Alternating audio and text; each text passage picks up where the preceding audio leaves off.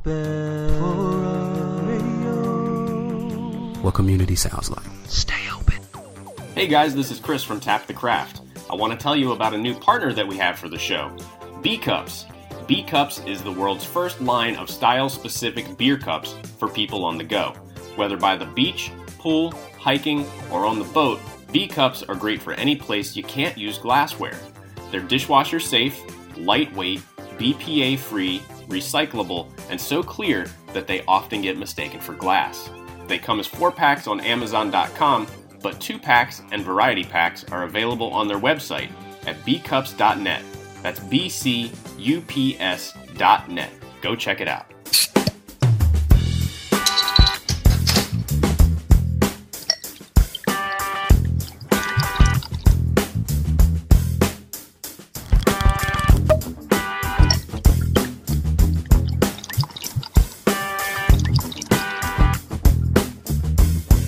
Craft beer friends, and welcome to another episode of Tap the Craft Podcast. I am Denny Luce, coming to you from Boise, Idaho, and my partner in craft from the state of Florida, Tampa, Florida, to be exact, is Mr. Chris McKenzie, the Wells Bro. How are you doing tonight, buddy? Denny, I'm doing amazing. I'm uh, sitting down here. We just got out of uh, swimming with Ooh. the uh, with the dog Oh, and uh, with Cajun. He's, I mean, you figure he's part fish as much as he likes to swim, but uh, got to throw some toys for him so he could go in there and chase after it and tire him out. And he's, uh, I think he's asleep now. uh, what? Wait a minute. I thought those dogs never tired. I mean, he's probably not asleep, but fingers crossed. but he should be. hmm I've seen him sleep once or twice, but it's uh, very rare. yeah, lots of energy, huh? Mm-hmm. Just a little. Yeah. Well, good, good. Well, he's probably cooling off. Uh, is it warm in Tampa right now? Yeah, it was, it was a warm day. Oh, Uh, well.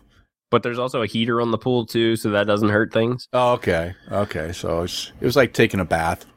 Yeah. Well, I don't I don't like it that high. but you know what I found is I remember when I was younger growing up, we had a pool growing up that uh it would barely break 80 degrees and I was all about going into it. And now like 83, 84 just seems too cold and 80, 85 degrees is just right. okay. All right. That's the secret. 85. Yeah. Yeah. It's still, it's probably still, uh, it's warm enough not to chill your body too bad, but also still cool enough to refresh you from any of that, you know, sun that's beating down on you. Yep. Refreshing. That does it. Well, good. Well, what, what else is refreshing you now? You got some beer in your glass? Yeah, so refreshing me tonight. I've actually got um, a beer that I got from uh, Tavour. Okay. Which, other than the promo code that we, we have at the end of the show, we haven't talked a whole lot about them. Um, I think you're probably still on hiatus, yeah. Mm-hmm. Mm-hmm. Yeah, I'm trying to be, but Megan's going. But you don't have any sours in the cooler, and I'm like, oh. there's a bottle shop down the street. yeah, but it's not stuff that I can get here. Okay. So anyway, um, enough rambling out of me. I'm drinking something from uh, your neck of the woods, Denny, from uh, Fremont. ah, yes. Dr- Drinking some barrel aged Dark Star with coffee. Okay. What do you, I had this beer. What do you think of it? Um, immediately out of the bottle, it was uh, it was a little harsh. The coffee was a little harsh in Mm-hmm. it, but now that it's warming up, I'm really liking this Okay. it, I, and I've had this bottle for I think since around Christmas. So some of the coffee's fallen out of it because I was reading some posts on Untappd that people were saying, "Oh, it's the the coffee was way too much or it was uh, um, overpowering," and and this like the coffee's there, but it's like cup of coffee that you drink, not like coffee beans. I mean, it's not very intense. Hmm.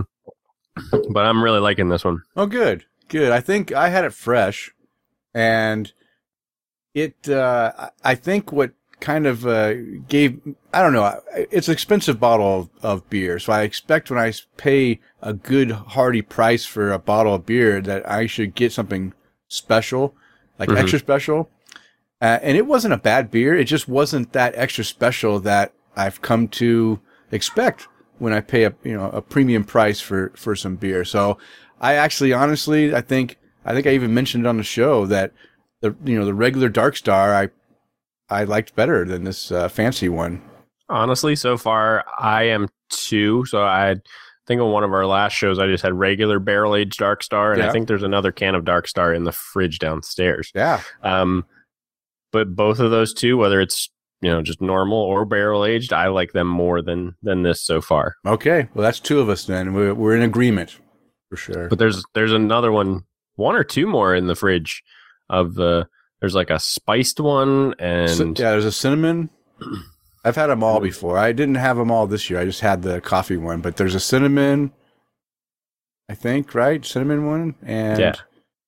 and one more that I yeah, that's it's it's uh, slipping my mind right now. But yeah, they they had they have three varieties that you can choose from, and of course each one is you know premium Oh, premium price.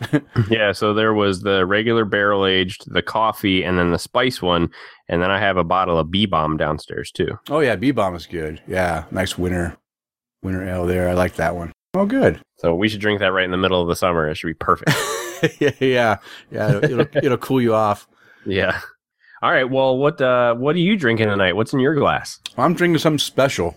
Something special I brought back with me from Pocatello from Jim Dandy Brewing, and it's their Wee Bonnie Scotch Ale. And uh, I'll be talking about it in a little bit when we get to our uh, events about my trip to Pocatello and, and uh, also visiting Jim Dandy, which is my favorite, favorite brewery in Pocatello. It's really good. And this time we were smart. Uh, they, you know, they have a crowler machine and they, you know, they go ahead and fix up some crowlers and you can take beer with you. Now they don't let you take all the beer. There is some special beers that don't can very well because of some unfermented uh, materials that might cause a problem. And which is one of the beers that my daughter really wanted to me to try. They ran out before I got there, but they're brewing up another batch that in a couple weeks will be ready. And she was going to, you know, grab a crowler and bring it with, with her when she comes down to visit in a few weeks.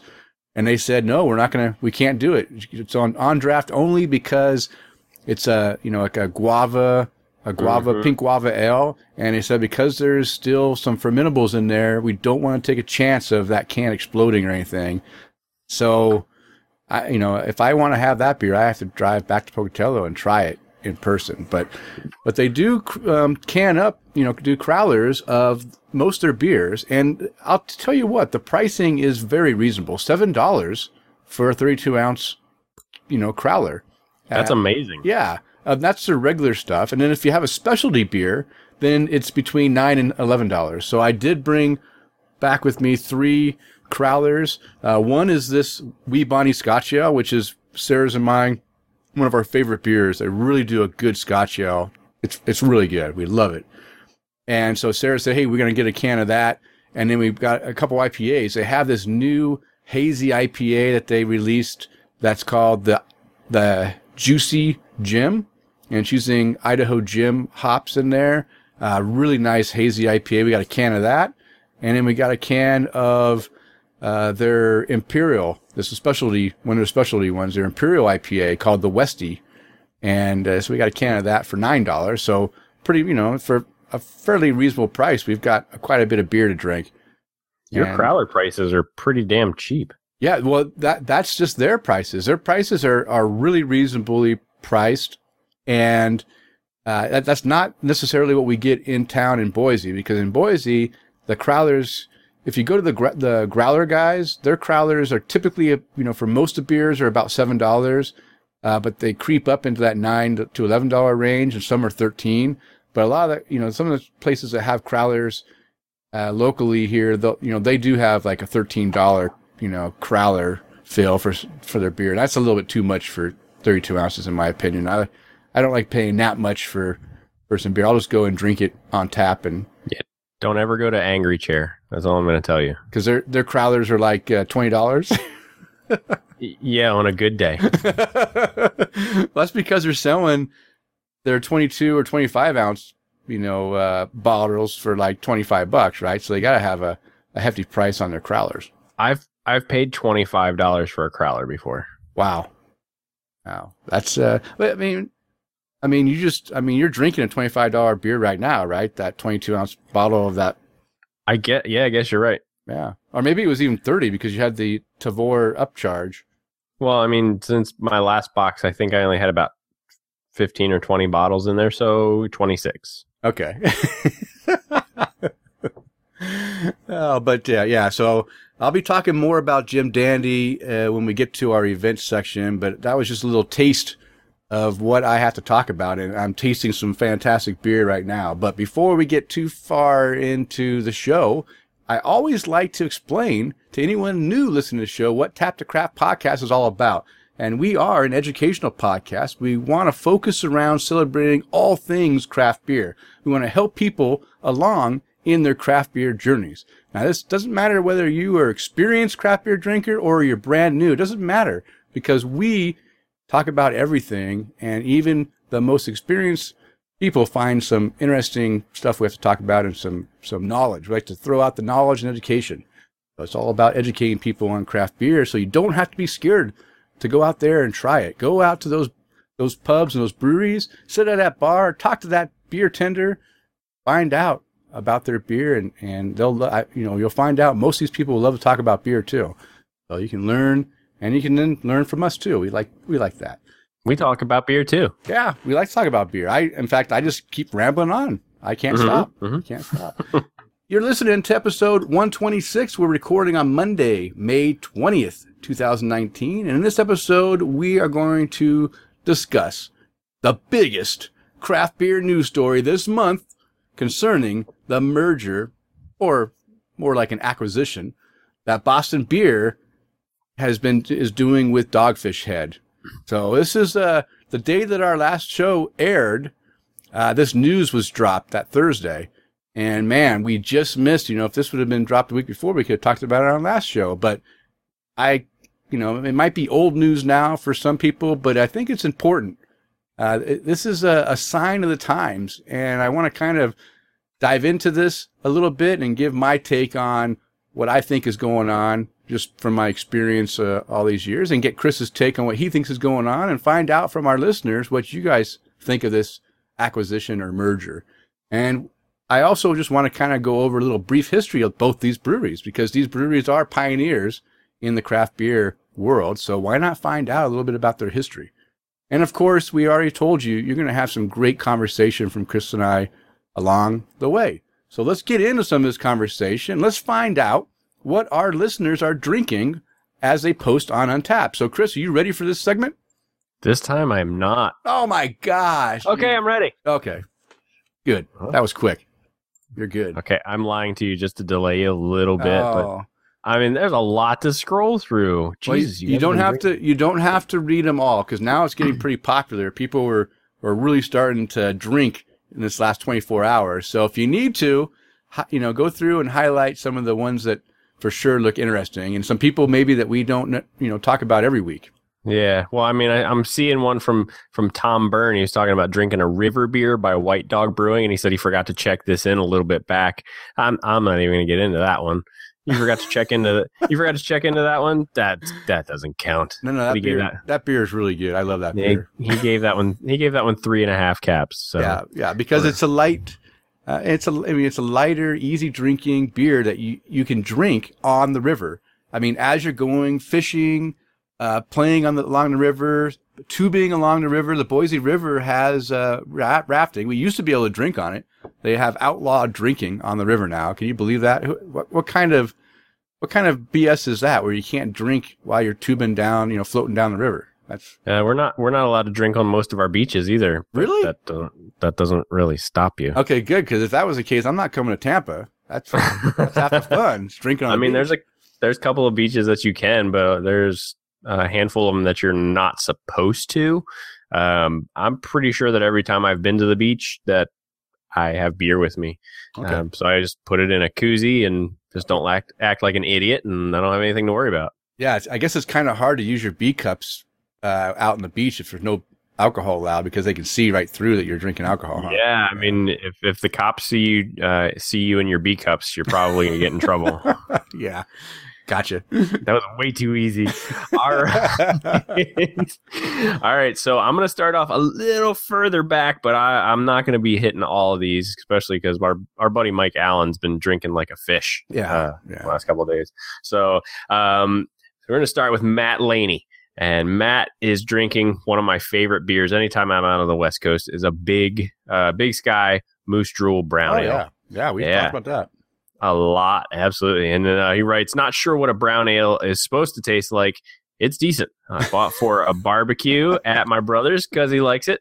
It's Yeah. good with the wife's pizza. He gave that one three and a half caps. Nice. And uh, as far as a brown ale goes, Matt, it doesn't get much better than that. oh, those there's good brown ales out there, but I do. Oh, there's a lot of good brown Yeah. ones out there, but that's that's the OG brown It's a ale. classic. Yeah, it's a classic that uh, I mean most people have heard of. I'm shocked that Matt hasn't heard of this one, uh, or maybe. Actually, did he say in his post that he that he has drank it before? Um, no, he Okay. said, uh, yeah, it was decent, but Okay. um, he's he's only checked into currently 22 different beers, so this uh this Untappd that might be a little bit new to him. Well, yeah, maybe he he just doesn't uh, check in very often. Matt, Matt, and, Matt and his brother Josh and I have been friends for a long time. Oh yeah, I just saw he checked into uh, Deschutes too. All right, well he's- Let's get to that. Oh, sorry. Okay, go ahead. I, I'm not going to look. I, I cheated and opened my Untappd because I wanted to see uh, what Matt's been drinking because I haven't seen him check into stuff recently. So that's good. All right, so Mike Allen is drinking Sherry on by Superstition Meadery. I gave that one four and a quarter caps. Uh, moving up to yeah, we already talked about you, Tom, and your river beer. Let's see, moving on up some more. What is going on here? Okay, Tom Joseph drinking a Now I Am Death, Destroyer of Worlds, Ghost 744 by Adroit Theory. Ah, Yeah. Uh, I started reading that. I was like, God, this is a long name. So Ghost 744 and went, this is a droid theory, isn't it? Um, gave this one four caps. He writes, very tasty and slightly hazy. Not a fan of the can art, which is surprising because normally, Tom, it the picture's upside down and all you can read is part of the label. We love can art, Tom. Show us what you got. yeah. Come on, man. Anyway, uh, I gave that one four caps. Um, so we'll we'll see what is next on the list. James Kudzahal is drinking a 50 cent day IPA by Tuckerman Brewing Company, and he writes very pleasant, hazy New England IPA. Taking some back with me. Gave that one four and a quarter caps. Um, drinking that at Tuckerman Brewing Company. And what else they got there, Jim? The uh, the Kolsch very drinkable, even though it's not my favorite style, but still gave it three and a quarter caps. Hmm. I love some Kolsch's. And then look at that, Tara drinking right along next to him. She had the 50 cent day IPA as well, gave that one four and a quarter caps also. And she writes, I knew this would be a winner when I saw the brewer pour himself a pint. that's all. Yes, yes. That's always a key sign. That's the one you go with. Uh, Jim Kudzall again drinking summer pilsner. They again they are at Tuckerman Brewing Company. Writes very tasty, single hopped with citra and orange peel additions. Gave that one three and a half caps. Um, Tara is having the Headwall Alt at Tuckerman Brewing Company. Not my usual style, but I keep coming back to this one in my flights Mm. uh, three and three quarters caps. Uh, they also had the Rock Pile IPA. And she writes, I did not realize how much I missed the pine in my sidetrack journeys with New England IPAs. yeah, yeah, Yeah. Yeah. Gave that one four caps. And then let's see. Jeff S is drinking the Decapitation of Morbidity by Brewer Bur, their Burial Beer Company. Mm, burial, nice. Yeah, gave this one four and three quarters caps. And he writes on this IPA that it's absolutely delicious hazy IPA, tropical, hoppy, and dangerously drinkable. I love this beer. Sounds pretty good to me. yeah, but yeah, burial's pretty good. Oh yeah, I've uh, enjoyed that myself. Um, Johann Hallberg is drinking a Chuggernaut by Amundsen Beardry. That's what I'm going with. I like that. Beardry, Beardry. Um, thin but definitely chuggable. Peach, Mhm. pa- peach, passion fruit, and a citrus bite. Uh, three and a quarter caps on that one. Um, Eric Gronley is drinking a beautiful Buzz Blonde by Oh. Invictus Brewing. Nice. Writes tasty little blonde ale after a rainy weekend. Great way to kick off Monday. Honey sweetness coming through. Three and a half caps on that one from him. And then also at Invictus, he is also drinking from Brussels with love, drinking a tasty Belgian strong ale. Hmm. Uh, writes clove, melony, and a hint of pepper that works. Four caps on that one. Oh, really? He's uh he must be going going for the gamut at uh, Invictus. Yeah. Uh, I was listening through Static. Holy juice bomb, Batman! Uh, really flavorful and refreshing citrusy goodness in a glass. Very smooth, uh, very soft, smooth mouthfeel. Four caps on that one from Eric. Uh, Jeff S again. Wow, this triple IPA goes down smooth and easy. So much hop flavor and aroma. Tropical, fruity, and mildly dank. Me likey, must find more. so he's drinking TTFN by Casita Cerveceria. And he gave that one four and three quarters caps. Hmm. He's getting some good beer today yeah. because this was two hours ago. All right. And let's see. Moving on on Chad Lamassa, drinking All Days Off by Key Brewing Company. Just writes, not a bad lager. Yeah. Three uh three and three quarters caps on that one. Uh, there's my check-in. Stephen Brown here in the Tampa area is drinking a See What Happened Was by Cypress Brewing Company. Uh, he's drinking that at his house. Gave that one four caps. And then Craft Beer Joe got his three in right before we started recording 13, 12, and 11 minutes ago for these three. Uh, he's drinking Blushing Monk by Founders. Uh, gave that one four and a quarter caps. Yeah. That's, have you had that one? That was pretty Uh, good. No, I haven't. I almost, I remember almost buying it, but at the time, I wasn't a big fan of that type of beer. Oh, yeah. But I think, uh, you don't buy it for yourself. You buy it for your lovely wife. So, do you remember what the first beer I ever told beer style I told you I didn't like, but kept trying, and for now I like them? Uh, well, I don't, I mean, I, It was, it was, it was a Belgian. it was a Belgian. Yeah, um, and I know this one. I something tells me that this was Belgian, and I It's didn't. uh so this beer is it's not it's you're right. It's kind of Belgian like it's it's kind of like a, a souped up lambic. Okay, it's big giant raspberry I think if I remember correctly raspberry flavor. Now I can't remember but I think it's the one that had a big raspberry flavor and it just tastes I mean it just was wonderful. And it didn't it it kind of had some of that lambic character that super fruity jammy uh, fruit character, uh, but like amped up to a lot of alcohol. I mean, normally lambics are like two and a half, right? Two and a half percent. And this thing was like nine percent or something. Like Yeah, some ridiculous amount. I, I think you would like it. I think, I think Megan would like it too. It's, it's really tasty.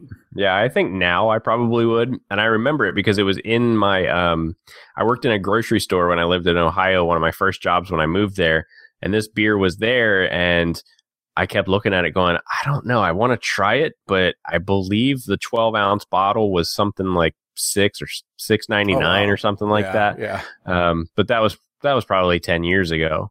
So, you know, who knows, but uh, I guess it's I have zero check-ins to that beer, so I guess I got to get on that. All right, uh, moving on to Craft Beer Joe again, drinking a 75 minute IPA by Dogfish Head Craft oh, Brewery. look at that. He's, drink- he knows what Yeah. we're talking about. He went ahead and drank some He's a dogfish. smart guy. He's a smart guy.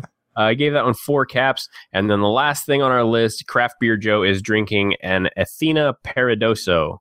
Parad- yeah, Paradiso, tart cherry, raspberry, and cranberry by Creature Comforts Brewing Company down in Georgia. Um, hopefully, I'll see a picture of that on his Instagram at Craft Beer Joe. Um, didn't leave a rating, didn't leave any notes, Oh, and that's what everybody's drinking. wow. That was good. That was uh, not not so long. I thought it was gonna be a lot longer the way you were Uh, talking. I will admit, so I- that was an extremely long list. and Um, you cut it down.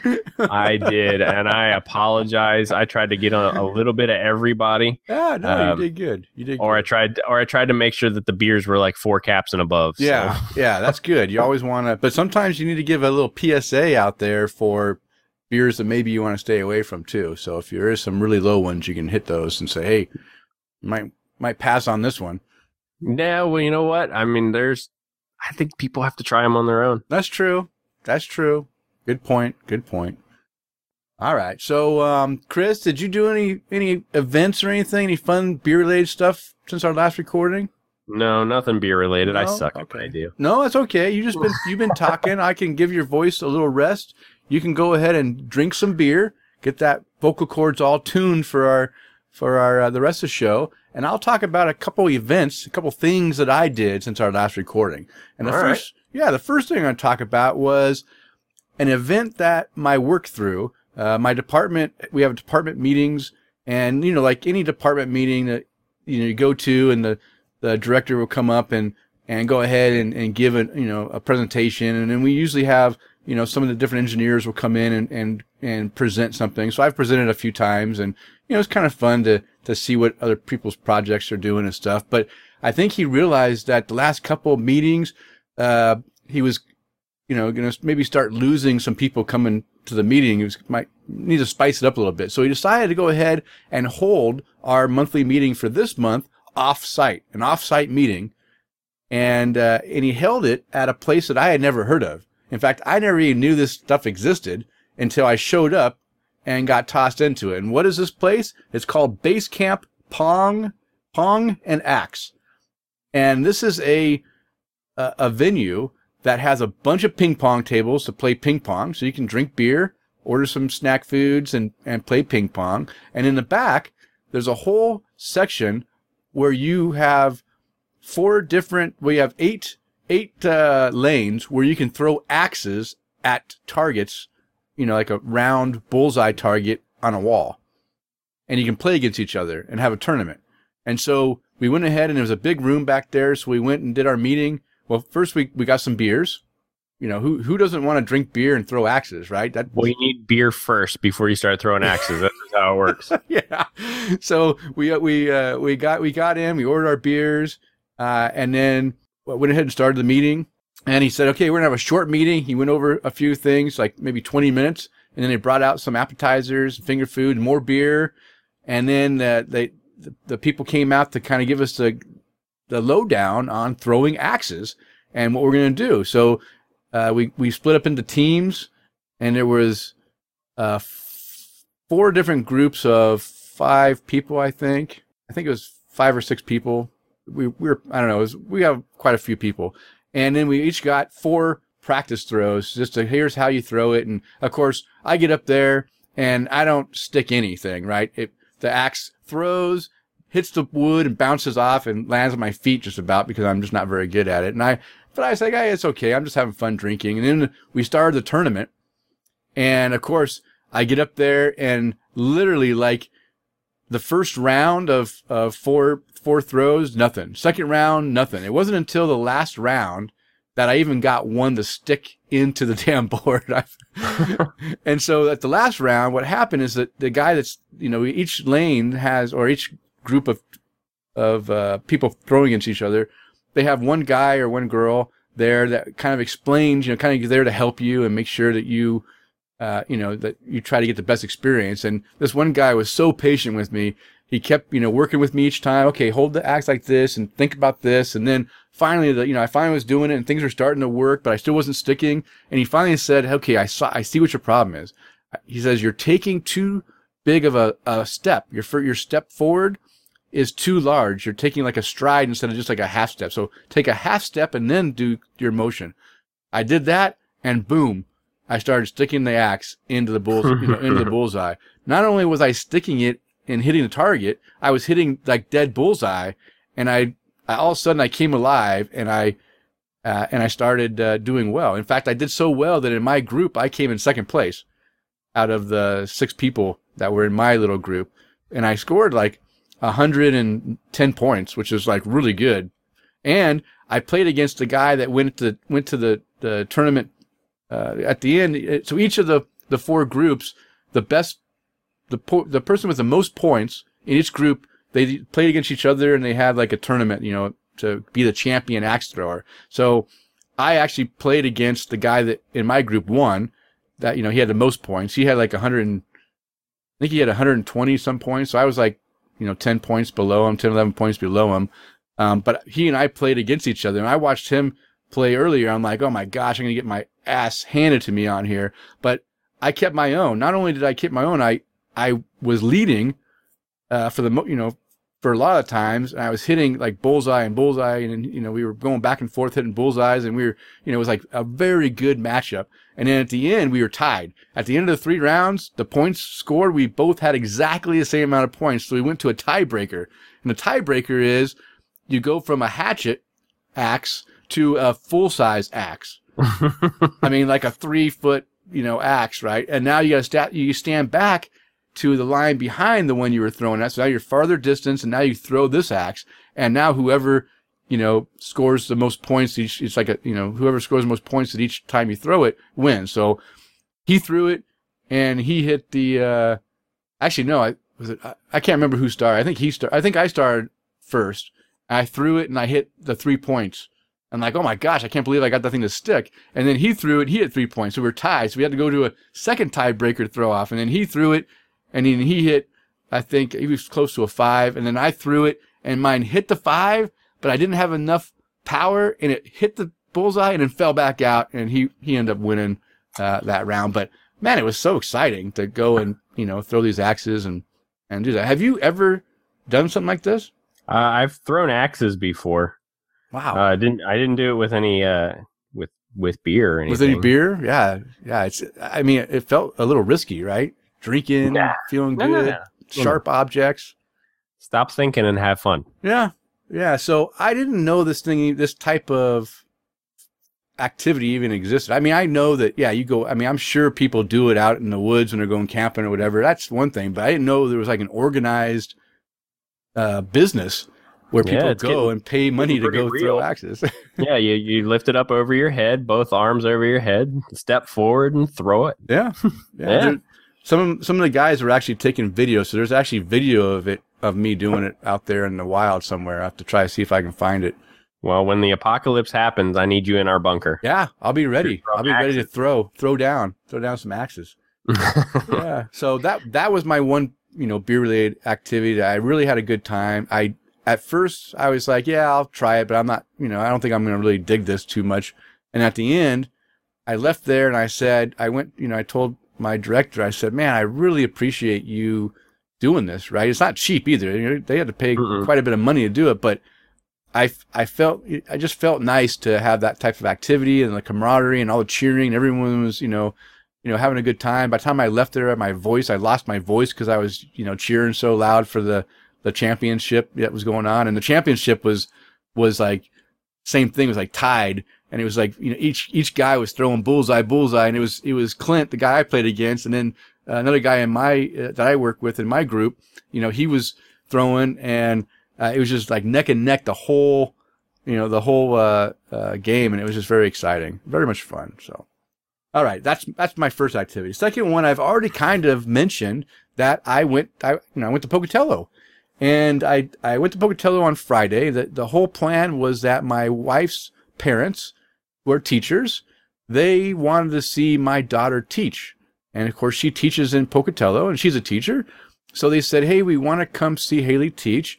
Uh, can you guys you know come with us down there and and kind of you know escort us and, and go do it. So, so Sarah, my wife goes, yeah, I'll, I'll take you. So I thought, oh, good. I got a weekend to myself. You know, I can just sit back and in Boise and kind of do my own thing. And then of course, Sarah said, Hey, I, I could use some moral support. Could you just come with me and help me through? And, you know, and, and, and plus I love seeing my daughter and I love going and watching her teach. Uh, I've seen her teach a couple times already. And every time I go, I'm just, I just elated with joy and happiness because I she's such a natural teacher and does such a great job. I'm you know very proud of her. So I said, yeah, I'll go. You know, I want to be the you know I want her to make sure she knows that you know that, that Sarah knows that she owes me now, right? Because I I sacrificed and and Nah. there. Yeah. No, no, no, no, no, no, no, no. How much beer did you leave with? Yeah, no, no, I did. I, I did have some good beer. So, talk, now, now that's just it. Talking about beer. So Friday we drive, we drive to Pocatello. It's a three hour drive.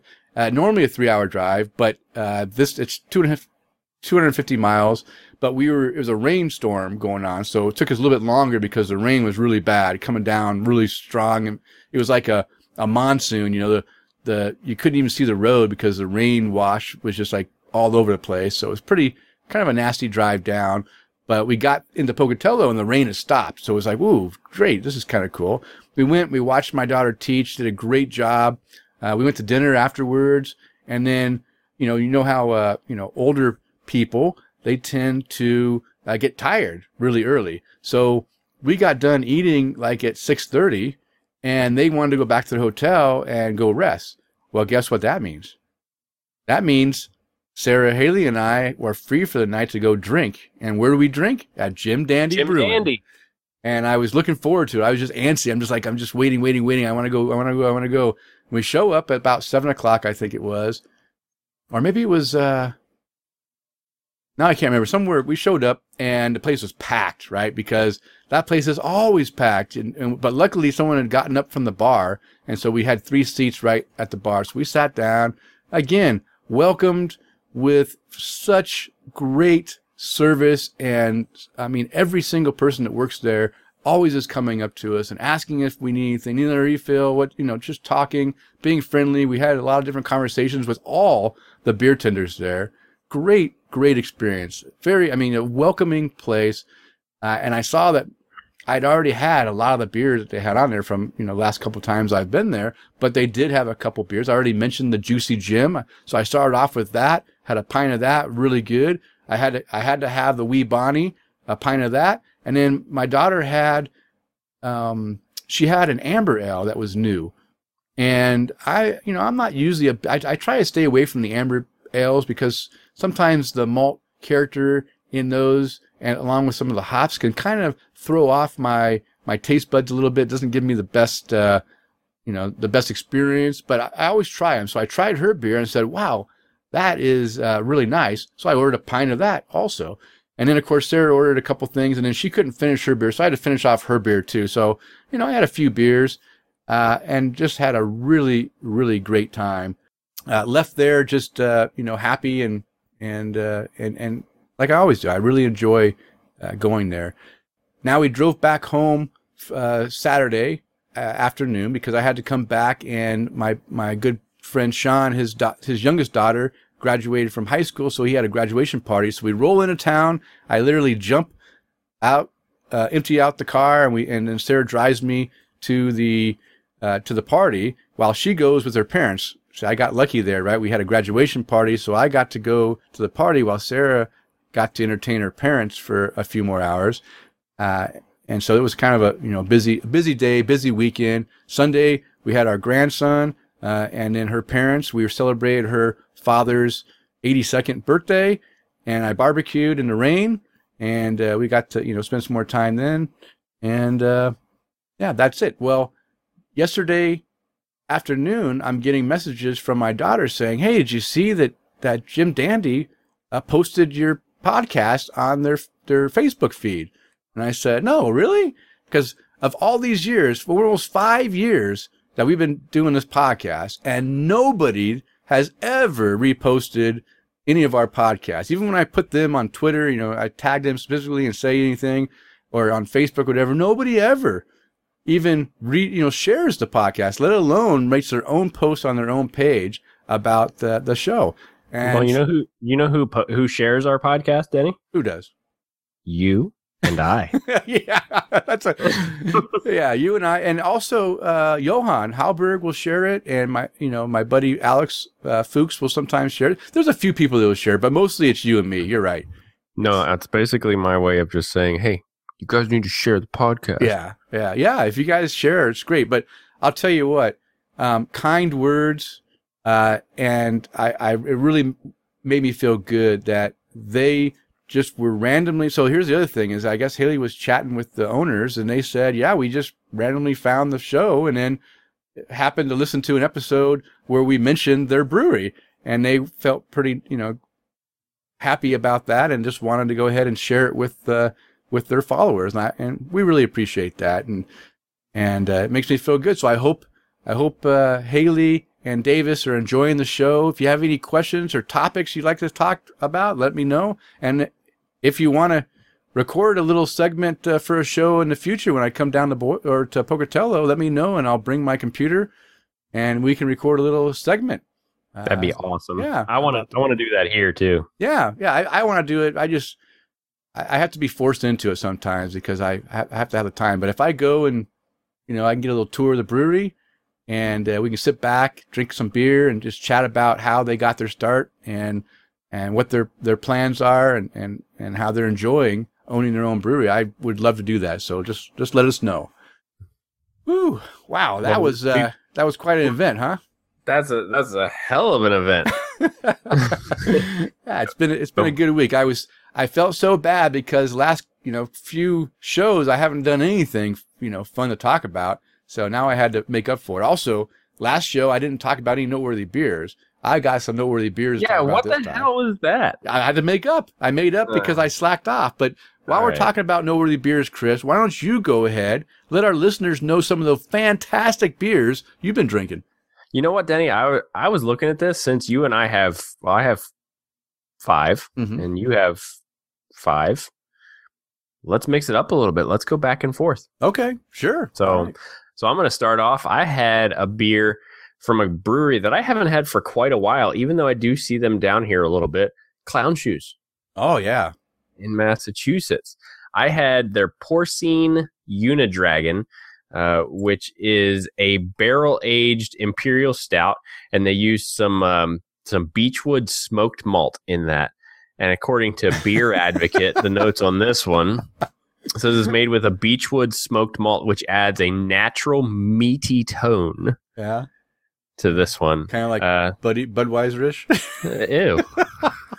It's beechwood aged, not beechwood oh smoked. yeah, okay, okay. And it says there is no actual meat in the brew, and then it's aged 100% in bourbon barrels. And the line at the bottom says, "Little piggies run, squeal to the heavens." Oh wow. yeah. ah, so we, porcine. Oh, that's why it's called the porcine. Okay. Yeah. So it's it. got that. It's got some of that smoked malt in there. I gave that one 4.25 caps. Oh, Um, nice. had that had that last weekend, I believe. Had I think if I, I was looking at this, uh, I've had a couple of beers from Ohio and uh, Pennsylvania in this list too. Nice. Yeah. So the next one I'm going to talk about Cleveland, Ohio.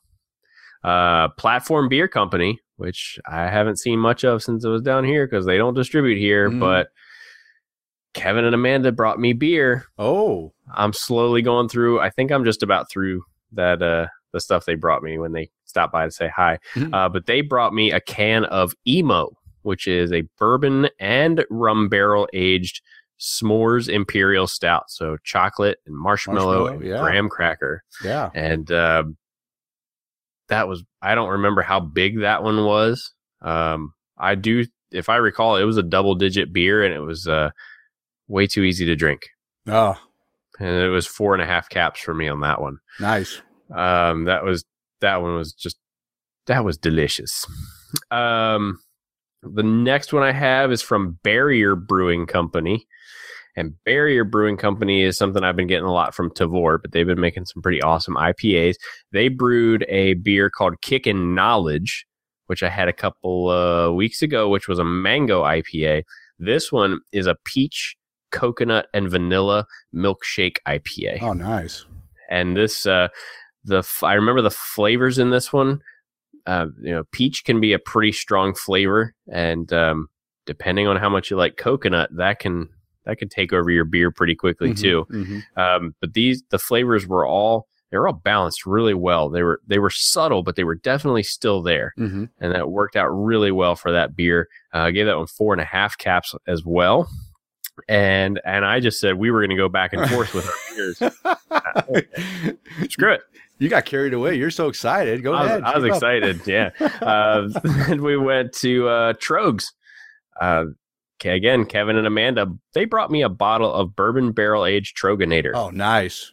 It was ca- uh, corked and caged, and uh, I had that test yesterday, day before. Mm. Um, but just sat out. That was a definitely a beer to sip on. Uh, but it was it was really good. There was some uh, there's some oaky flavors in there and some dark fruits. I can't remember what kind of beer it is. It's a Bach, I think, double Bach. Yeah, it's a do- doppelbock. Yeah. Yep. Um, but that was that was just phenomenal. So again, thank you guys for all the beers you brought me. And I think there was one more that I haven't had yet, which was called Putin's Revenge. Oh, wow. Is it a Russian Imperial Stout or something? I, Honestly, no. um, okay, so I'll admit I had one and I never checked it in. Oh, Um, but it's a it was a porter. Oh, Mm. Baltic porter. Baltic oh porter. yeah, yeah. I love Um, Baltic porters. Yeah, me too. Uh, and and uh, yeah, so I had one of them, but it was a night that I already had a couple of really big beers, so I, I don't remember how good, if it was good or if it was bad. Uh, Um, so we we shall see. And no, I take it back. I did have one of those the other night. Either way, um, I think I have one more left, so I'm gonna have to drink that and drink it first, so it's not you know last in the evening. Um, and then we had uh from a brewery again in Ohio, Mhm. which looks like you had some of too I did, yeah. uh, different beer, but uh, from Hoof Hearted, they had a beer called Thanks for Letting Us Play Tonight. And like a few of our other listeners, uh, Tara Carlson, I know you've had this beer. Uh, just like you messaged on my check in on Untappd, the can art got me on this one. yeah, Yeah. And this was, uh, it was like some 80s rockers, you know, the, the hair band guys uh, drawn in cartoon as uh, Hoof Hearted normally does is with their with their can art. Um, you know, they look like just some guys in a band. Is hey, thanks for letting us play here tonight. Uh, but that was a IPA or uh, double IPA. I'm not entirely sure. Uh, but that one get, ended up getting four and a quarter caps uh, just because it was super smooth. I remember the hop the hop flavor in it was it wasn't huge, and then it disappeared really quickly. yeah. So it didn't have that lingering hop bitterness just sitting on your tongue, kind of like that that cloying flavor on your palate while you're drinking it. hmm Um, but I, that one was that one was really good, and I think I have one more can of that that I'll have to drink here soon too. nice. So now that I've read my my one and then my five beers, uh, what about your new and noteworthy beers, Denny? All right. Well, I have a couple, like five, and I'll just Mhm. go and we'll alternate between mine and yours. And uh, no, I'll just read mine off all at once. That's okay. But All right, smart ass. I, I, I'm going to start. We we did have some new breweries show up in the Boise area. Uh, they must have got some distribution that uh, you know that caught the uh, you know caught the truck over and and got over here from the East Coast. But uh, one beer, one one we've talked uh, uh, one a brewery we talked about a lot that I never had any of their beers before, but I always wanted to try it. And I know that we had Chad Lamassa. He mentioned that he went and picked up these decadent brewing beers and really liked them. They have all these really wild, crazy flavors. And so I picked up everything that they had. There was four beers, picked them all up, uh, you know, paid a, a hefty price. These are like five, five fifty, uh, per can. So they're not cheap. They're, you know, they're up in the, but I wanted to try them and find out which ones I liked, which ones I didn't. So I, all of them were decent. They were all decent beers, but one stood up above the rest. And that's what I'm going to talk about right now. It's the Decadent Double Toasted Marshmallow Double IPA. And I know this sounds ridiculous to have a toasted marshmallow double IPA, but this beer was so good. It was made with mosaic hops, Madagascar vanilla, vanilla beans were added into it, along with marshmallows and coconut sugar. It was a very thick and creamy and rich and tasty double IPA that had a soft finish and soft mouthfeel and and uh, you did you did get some of those those uh, you know tropical citrus hop characters in there of the double IPA, but it was really you know creamy and vanilla and and like you're you know eating a toasted marshmallow. I loved it. I gave this beer a five cap rating. I loved it so much. So if you can get decadent double toasted marshmallow, give it a shot. You, I'm not saying that everyone's going to like this, but I really enjoyed it for what it was. I, I really, I really did enjoy it. Have you, have you had this before? Have you had any decadent uh, beers? You remember? Oh, I do not know.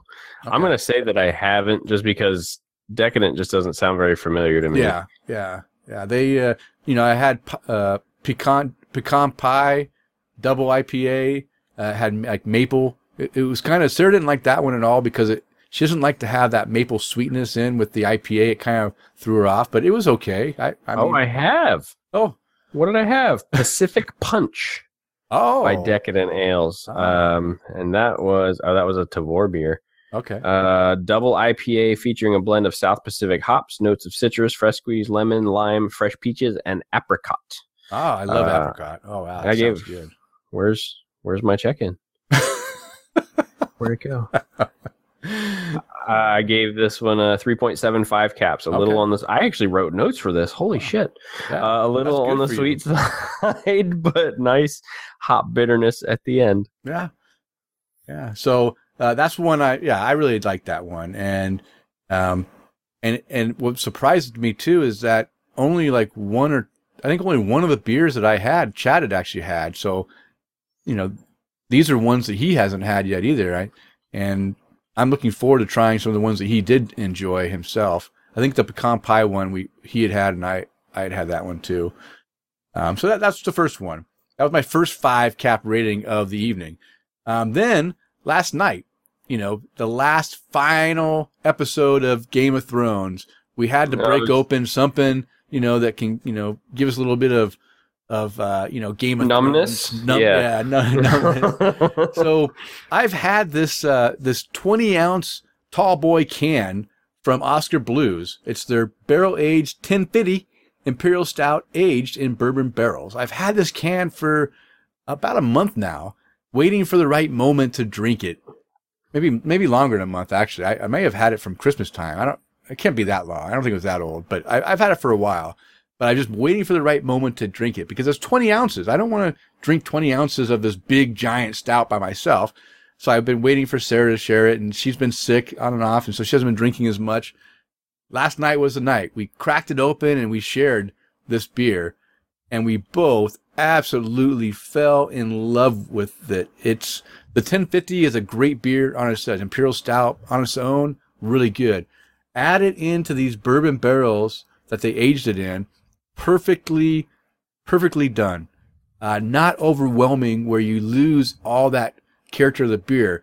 Uh, the aroma comes off, a lot of bourbon up front, vanilla, a lot of vanilla in the nose with that bourbon uh, barrel aging. And then uh, as you sip it though, you get that chocolate from the from the imperial stout, and you get a lot of almost you get the vanilla and almost like some barley wine dark characters, maybe even uh, going into the Belgian dark strong ale characters, where you have some of those figs, dates, you know, some of that uh, that dark fruit uh, character in there, uh, and then just finishes off nice with the vanilla barrel, you know, barrel woody character, super smooth, no hint that this sucker is 12.9% alcohol. You had no idea. It didn't come across hot at all. It was very easy, smooth, thick, nice beer. Man, five cap rating. Uh, it's really, really good. Have you had this beer, Chris, or Yes, can you get it? Yeah, yeah. We've Yeah.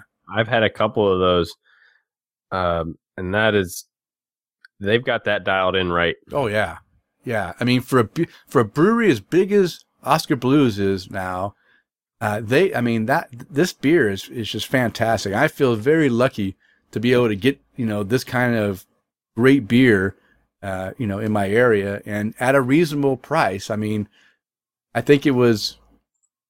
Oh, you know what? Actually, it was like thirteen. That's still reasonable. I think it was thirteen dollars for that twenty ounce can. That's still reasonable for uh, you know pretty decent. You know, I mean, there's there's a lot going on in that beer, so uh, Mm-hmm. So might be a little bit expensive, but still fun to, fun to drink. And uh, You can splurge on it yeah, I can I can splurge on it. And then um and then moving on to the next one, I did have a Hoof Hearted beer. Again, Hoof Hearted uh, must have hitched the hitched the ride with Decadent and came over. They brought one beer into town, as far as I can tell. I, one beer was uh, was available, and this was their um, "Are We Having Fun Yet?" And it's a hazy pale ale. So I, had to try it. You know, I wanted to, when we were in uh, when we were in Columbus last summer when we went to go visit John at his brewery.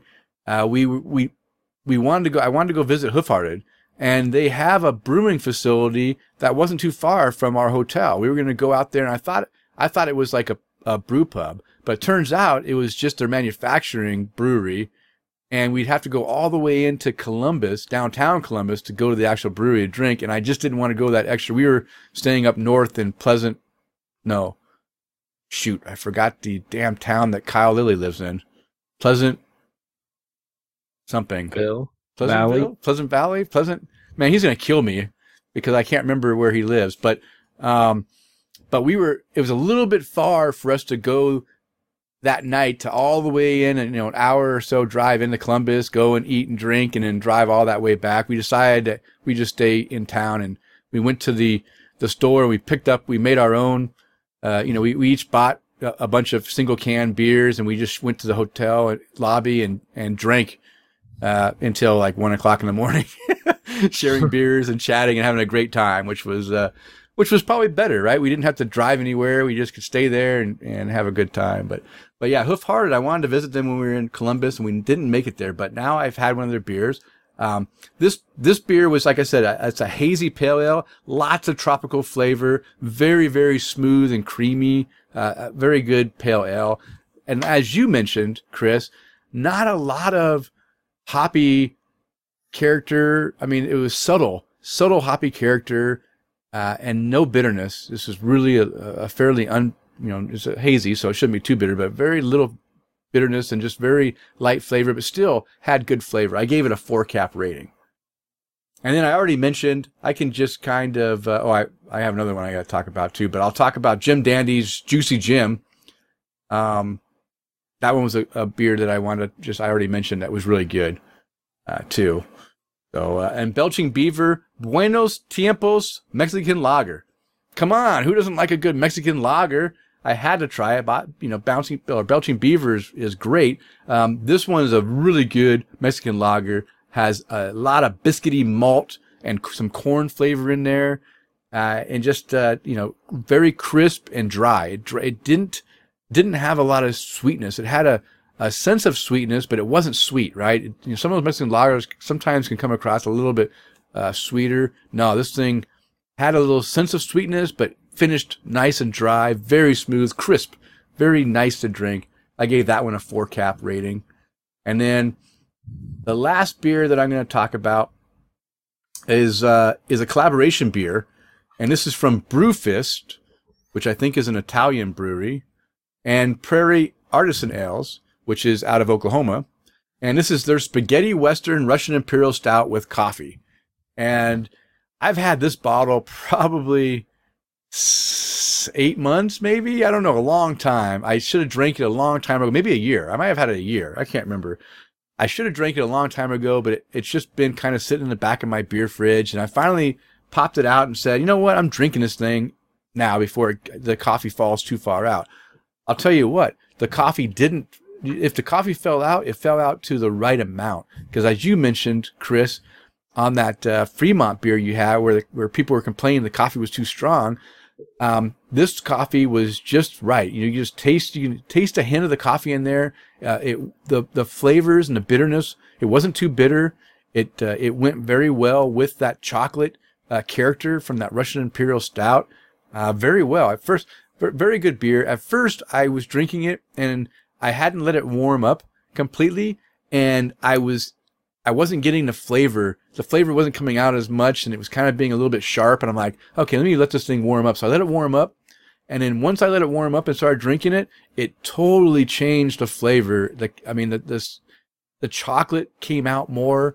Uh, it was, it was kind of like a dark, like almost a combination of a dark, creamy chocolate, uh, feel with the, with the viscous mouthfeel.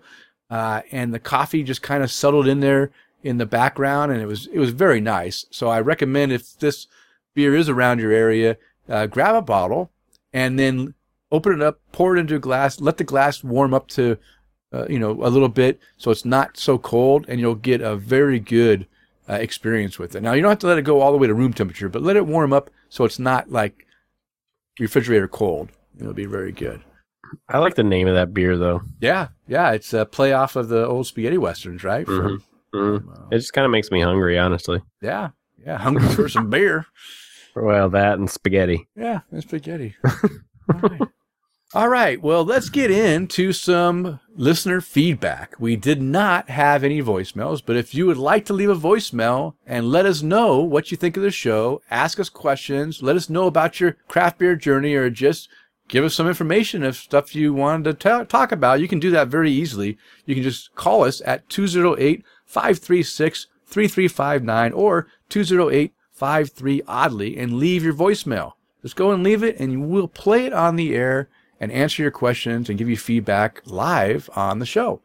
All right, we are running an iTunes review contest for a set of four B cups. Our great sponsor for Minute Reality with their B cups, and uh, I, I think we still have a few shows before. I think that one's um, actually I think that contest ends on our fifth year anniversary. No way. Yeah, episode 130 is the end of our fifth year of this show, completed five whole years, which is, but what better way of celebrating than to give away a set of B cups to one lucky listener who, what do you have to do? All you have to do is leave us an iTunes review and you will be automatically entered into the contest. And we did have another iTunes review left this show. And this is from Mr. Matt Knight. He left a great iTunes review. Uh, we just want to say thank you, Matt, for taking the time, leaving the review, and you are now entered in to win yourself a set of those B cups. So good luck. It only takes like 30 seconds to leave us an iTunes review and you can get entered in the contest. Yeah. Yeah. And you don't have to leave. It doesn't have to be some long, you know, I mean, hey, the more words, hey, I'm, I'm, I'll read them. I really love reading their words. But even if it's a short, we have some that just are short to the point. Uh, say a couple things that, hey, these guys are great to listen to. You know, whatever, you know, you I'm not going to put words in your mouth, but you know, give us uh, some kind words and, and that helps people find us and, and find out that, hey, these guys, are pretty fun to listen to. Well, I mean, you could just as long as you leave a five star review, you can write whatever you want about me. just five stars. Chris is an idiot, doesn't know what he's talking about. He smells funny, so yeah, yeah. write whatever you want, but just leave five stars. Yeah, you know that Chris guy. I think he works for Tavour. Uh, he. Uh... All right, so we did have some feedback. Let me. I'm going to start off with the first feedback, or do you want to start off? You want to read John's, or you want to? I, I do. I I yeah. love reading stuff that John writes. Yeah, go ahead and start off and read John's uh, message to us from a little feedback. Since he couldn't join us last time. Yeah, he tried. I know.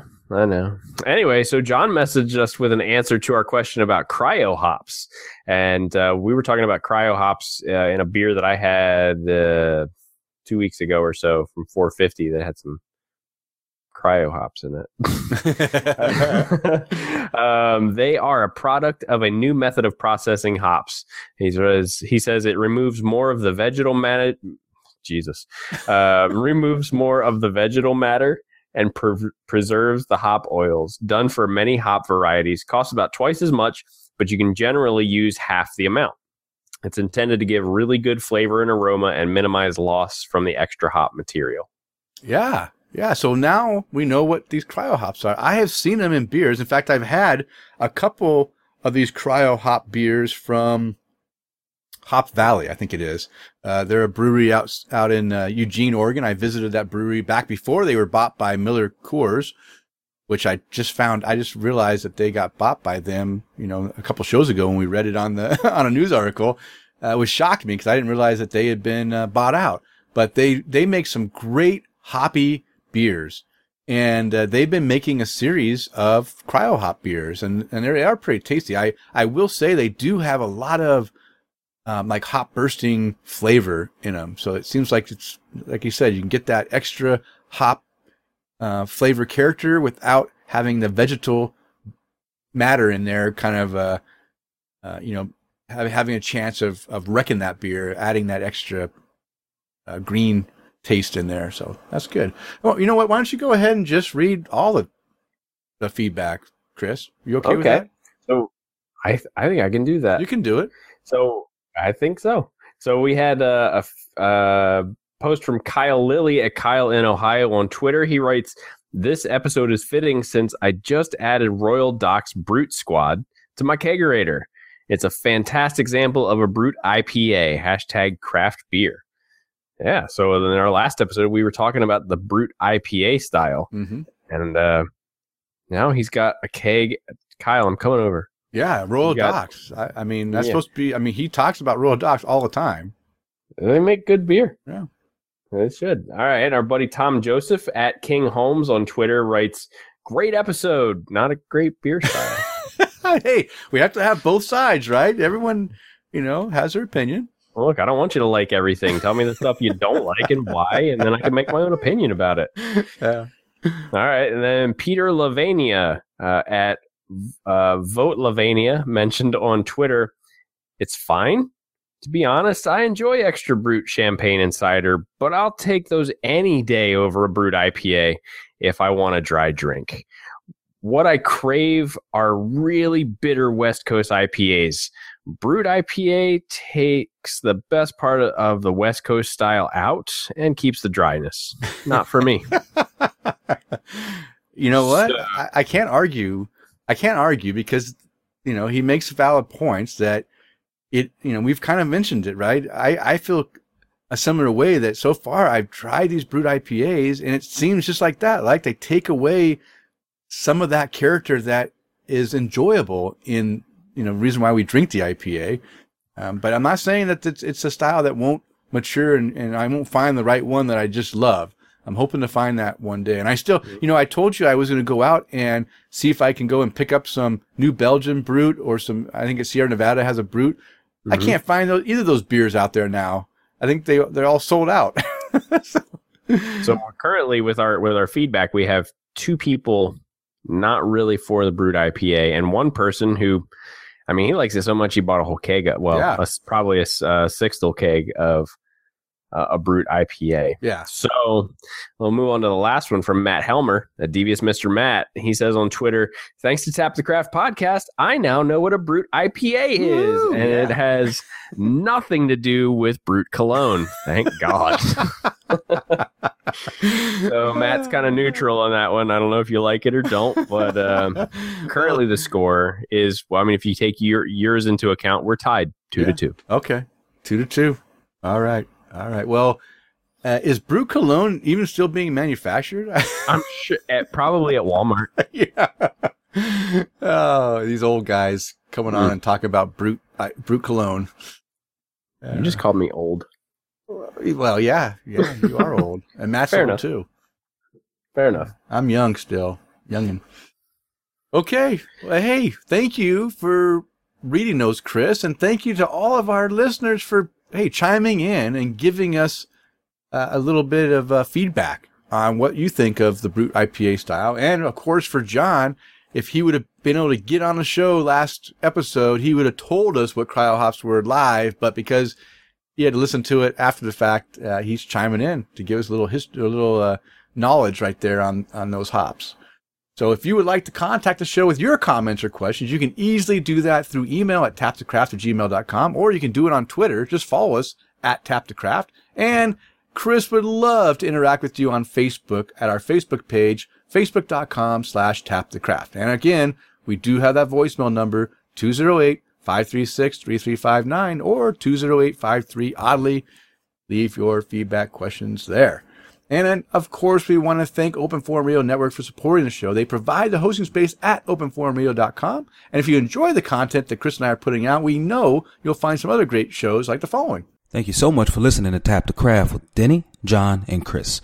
Hey, and if you want to check out more great podcasts, check out the Open Forum Radio Network over at openforumradio.com. We have such podcasts such as Open Forum Radio Proper, Facetious, Geeks for the Win, Gamer Husbands Radio, The OMG Hour, Gaming Vessels, Slash Attainment, and Conspiracy Otter. Hey, thank you so much for checking out Tap the Craft today, and please leave these fellas a review on iTunes or wherever you listen to this great show. Hey, thanks again for listening. All right. Well, now it's time for the Brew Buzz, and the Brew Buzz is devoted to discussing various beer-related topics. And this week, as we already mentioned early in the show, we are going to focus on the big merger announcement between Boston Beer Company and Dogfish Head Brewery, and we're going to go into a little history about the two breweries. So let's go ahead and start off with with the uh, the news, and and I'm taking this just from the the release, the, the news release that Boston Beer Company put on their website on May 9th. This is uh, I'll have a link of, for this in, in the show notes. So if you want to go follow it yourself, just go and find the show notes and click it. Uh, so basically, the Boston Beer Company and Dogfish Head Brewery are going to merge, creating the this is their words the most dynamic American-owned platform for craft beer and beyond. And I I laugh at this beyond thing because I don't think I realized what this beyond you know, I didn't realize that Boston Beer Company had turned into something beyond beer. So we'll get into that here in, in a minute. So there was cash and stock transaction valued at approximately $300 million. This combines two, oh, and they're also, here's their words, they're combining two award winning craft beer pioneers with unrivaled brewing expertise and portfolios of leading beer and, quote, beyond beer brands. So again, they're, they're hyping this thing up. That this is like these are two like gods in the beer industry. Now, That's just their way to say that they're the old guys. yeah, they're the old guys that have been doing it since the pioneering days, but But they're uh, still around. and they're still around. Oh. they're still around. So that's- is- That's saying something. Yeah, yeah. So the companies have signed a definitive merger agreement bringing together the two p- pioneering independent craft breweries and two illustrious founders and brewers, Jim Koch and Sam Calagione. Together, Boston Beer and Dogfish Head will create a powerful American-owned platform for craft beer and beyond. The new entity will possess more than half of a century of craft brewing expertise, a balanced portfolio of leading beer and beyond beer brands at a high end price point, and industry leadership in innovation and quality. Following the transaction, the combined company will have a leading position in the high end of the U.S. beer market, bringing together Boston Beer's craft beer portfolio and top ranked sales team with Dogfish Head's award winning portfolio of IPA and session sour brands Hmm. which again, this stuff, uh, I, I didn't know that Dogfish Head was known for their session sour brands. They have one damn sour beer sequence. Two. Well, now they have Two. two, but be, you know, before they only had one, right? And I don't, I, I don't think the, the, the Super 8 Gose is a session one, right? It's like 8% or something like that. Oh, I'm not sure. I don't know. I, now I'm probably talking out my butt. I don't know what it is, honestly, but I thought it was a higher octane beer, but I could be wrong. But interesting. Now, IPA, I can agree. Dogfish Head does bring some well-known, popular IPAs into the the beer mix for Sam Adams. Sam Adams, Boston Beer, pretty much in the beer area, focuses on their Boston Lager. Right, that's the mm-hmm. breadwinner of their beer lineup. They tried to do an IPA with that Rebel IPA. I I believe it. I don't Oh, even think yeah. they make it anymore, right? I think it failed All that's- miserably. All that stuff they put on nitro too. The coffee nitro Yeah, that yeah. it was that was actually pretty good. But the they did a, a nitro IPA with that uh, the Rebel IPA awful. Yeah, yeah. Mm-mm. So they dabble. They've dabbled in beers. They, you know, they have the Sam seventy six lager. They have, uh, they have a bunch of things. They, they did. They were releasing some very interesting beers about ten years ago in these really fancy twenty five ounce bottles that are specially shaped, and they had like the New World stout, and they, and the, and these were actually pretty good beers. I actually enjoyed all the beers that they did, but that was a limited time that they were doing that. They were trying to to do some special. They also have Utopias, Mm-hmm. which is their really high end. I wouldn't. I don't know if I call it beer because it's more like a like It's a pretty much like liquor. like liquor. But uh, but yeah, so I can see why Boston Beer would want to go ahead and add some variety to their beer for sure. So Chris, why don't you go ahead and continue in on with this uh, this article? Yeah, I, I uh, and it was kind of now that you just say it like that. I mean, you've got Sam Adams who's extremely consistent with one Mm-hmm. one main beer really, and then you've got Dogfish Head who really just kind of steps outside of the box and Oh, puts yeah. some really weird things together. And I feel like if they meet in the middle, I think they could do some pretty cool things. But let's uh, let's read a little bit more Yeah. about that. Mm.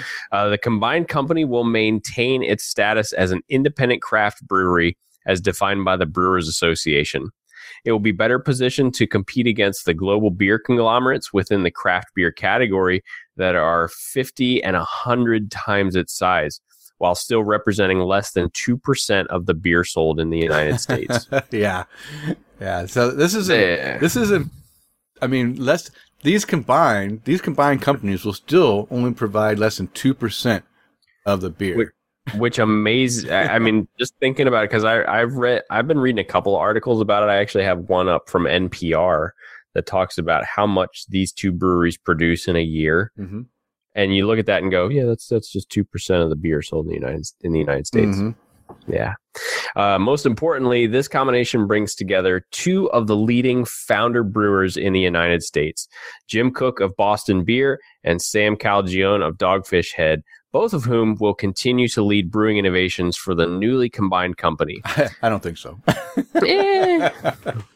I'll I'm gonna I might jump into the uh, article from NPR here in just a second, Okay. just to read read the very last paragraph of it, which is which which will kind of go along with what you just kind of said.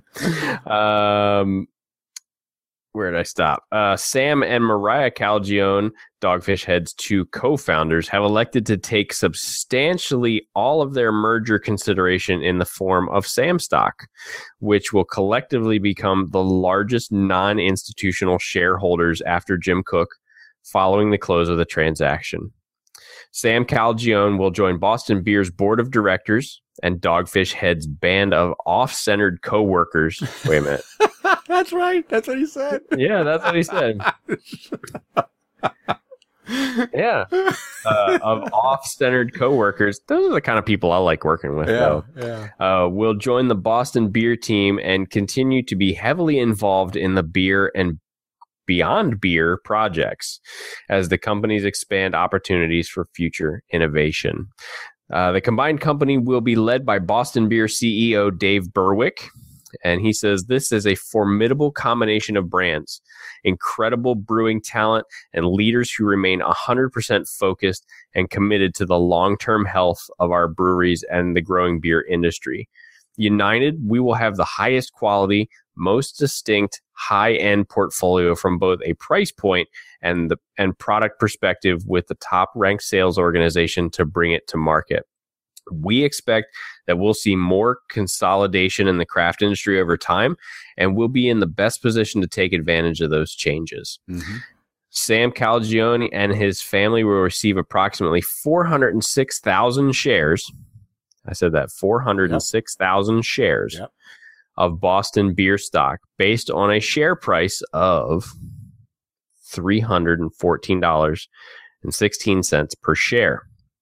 For those of you that don't have a calculator I, I handy, math. that's See, I, I put that in because I didn't want to do the math in my head. So yeah, yeah. Well, if you can do the math in your head at this point in the show, you're my hero.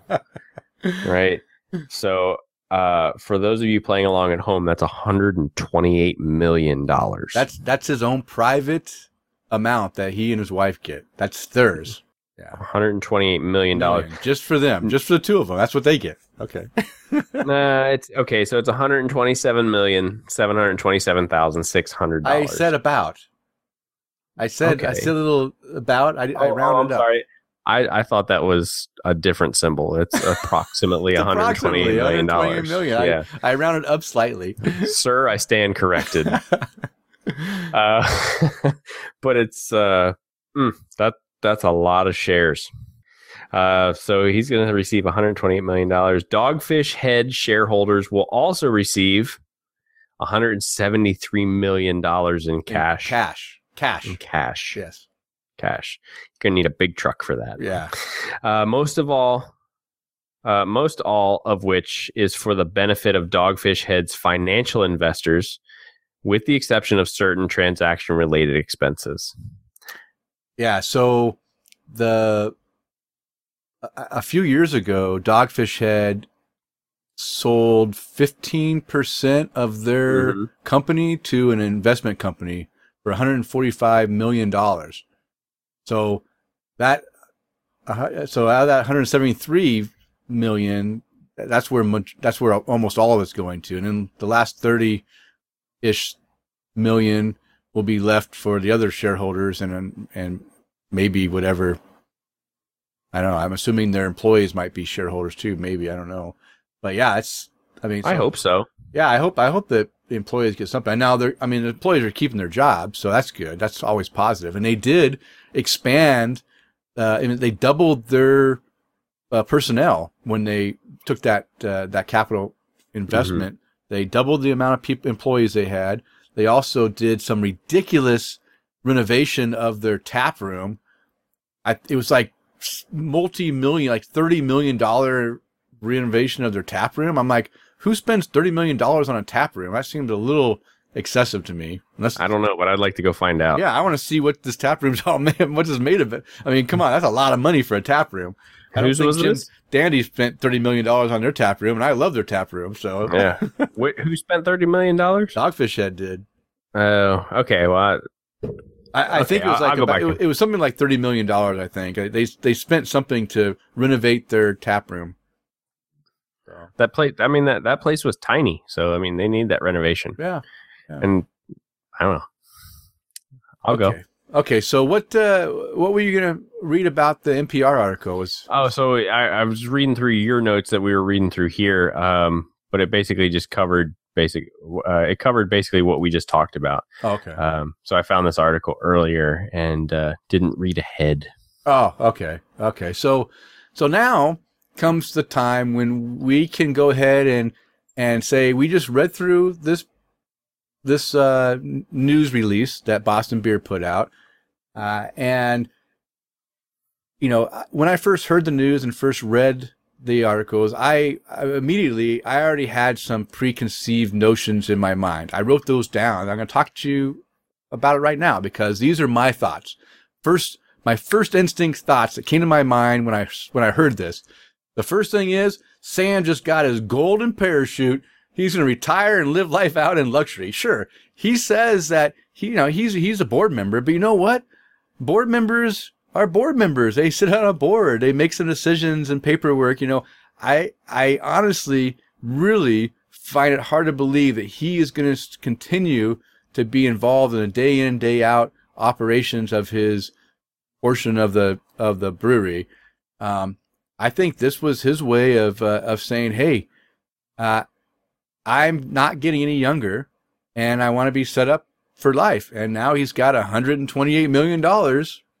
That uh, that's going to set him up pretty good. So it's a big win for Sam and Mariah for sure. They they definitely uh, uh, win. Now Boston. I don't know. I think Oh. he will. I don't know. I don't know. I don't know. I don't know. I don't know if you've ever read any of his book uh, uh, that he put out, um, but I think he might actually stick to that. Okay. Uh, you know what? I I would love. I uh, I'm just saying what my thoughts are. Is that he's even if he may stick around and do dibble diddle dabble with it for a little, he's set up himself. He's set himself up that he doesn't have to if he doesn't want to. He can let it to other managers managing that stuff. I I don't I don't think that Dogfish Head is going to continue to go out and do as many quirky, bizarre, dumb stunt beers like they've done so many times in the past. I think, I, I mean, maybe they will, but I think that's some of that's going to be reined in because, you know, they're going to be focused on getting the big sellers out there and, and brewing those IPAs and brewing those sours that they, you know, session sours that they wanted to get in and getting those out to the entire country. And that's what they're going to focus on and not on these bizarre, you know, historic beer and weird ingredient things that they've been doing when they first started in a small little, you know, few keg uh, brewery. I think, you know, I think they're, I think things have changed. I'm going to, I'm going to say that, that uh, times have changed and they're going to be focused on producing the beers that's going to sell because it's a tough time in the craft beer industry right now. These mid, mid-size to large breweries like Dogfish Head is 300,000 barrels a year. I think they're, they're going to put out this year. Um, that's the size where they're struggling, right? They're, they're expanding. He took on a hundred and forty-five million dollar debt. And now you've got to produce. And how do you pay back that kind of loan when you're, you know, when you're brewing and, and, and making a, a small amount of profit, you know, to be able to pay off that huge debt. Um, I think he was scared. I think he found a way to save the brewery, to to not have that debt over his head, and be able to keep it alive and help Sam Adams out by providing them a, a more diverse beer um, menu, you know, for their clients, you know. So uh, I think I think I think Sam was scared. I think he really was. I think also um, Jim Koch, you know, was getting a little nervous. I don't. I think their Boston Lager. I think their beer. I think their beer sales are going down uh, compared to you know what their other stuff is doing. Right? They're they're producing all this other beyond beer stuff, and they're and Boston Lager. Sure, it's going to sell beer, but I think with all the hyper local activity of all these small breweries out there, um, people are going and drinking the good local stuff and not necessarily buying as much of the the mass produced, the bigger stuff. You know, they're not buying. You know, I don't go into the store and buy Dogfish Head or no. Sam Adams. I go into the store and I buy Revision. I buy Decadent. I buy these beers that are you know smaller and you know more unique and you know changing all the time uh, and I think a lot of people are doing the same thing. So I, yeah. I, I think both companies were were kind of getting nervous. Yeah, I'd have to agree with you on that one because I mean, I mean, if you look at it, Boston Lager, and I don't mean this in a negative way, is basically just become like a glorified Budweiser. Yeah, yeah. I mean, it's it, it's yeah, it's. I mean, I, I, mean, I drink Boston Lager when there's nothing else available. It's yeah. it's okay, but it, if I, again, if I'm going to drink a lager, I'm going to go and get North Fork lager from Payette, right? Mm-hmm. I, am going to get my local lager. For one thing, it tastes better.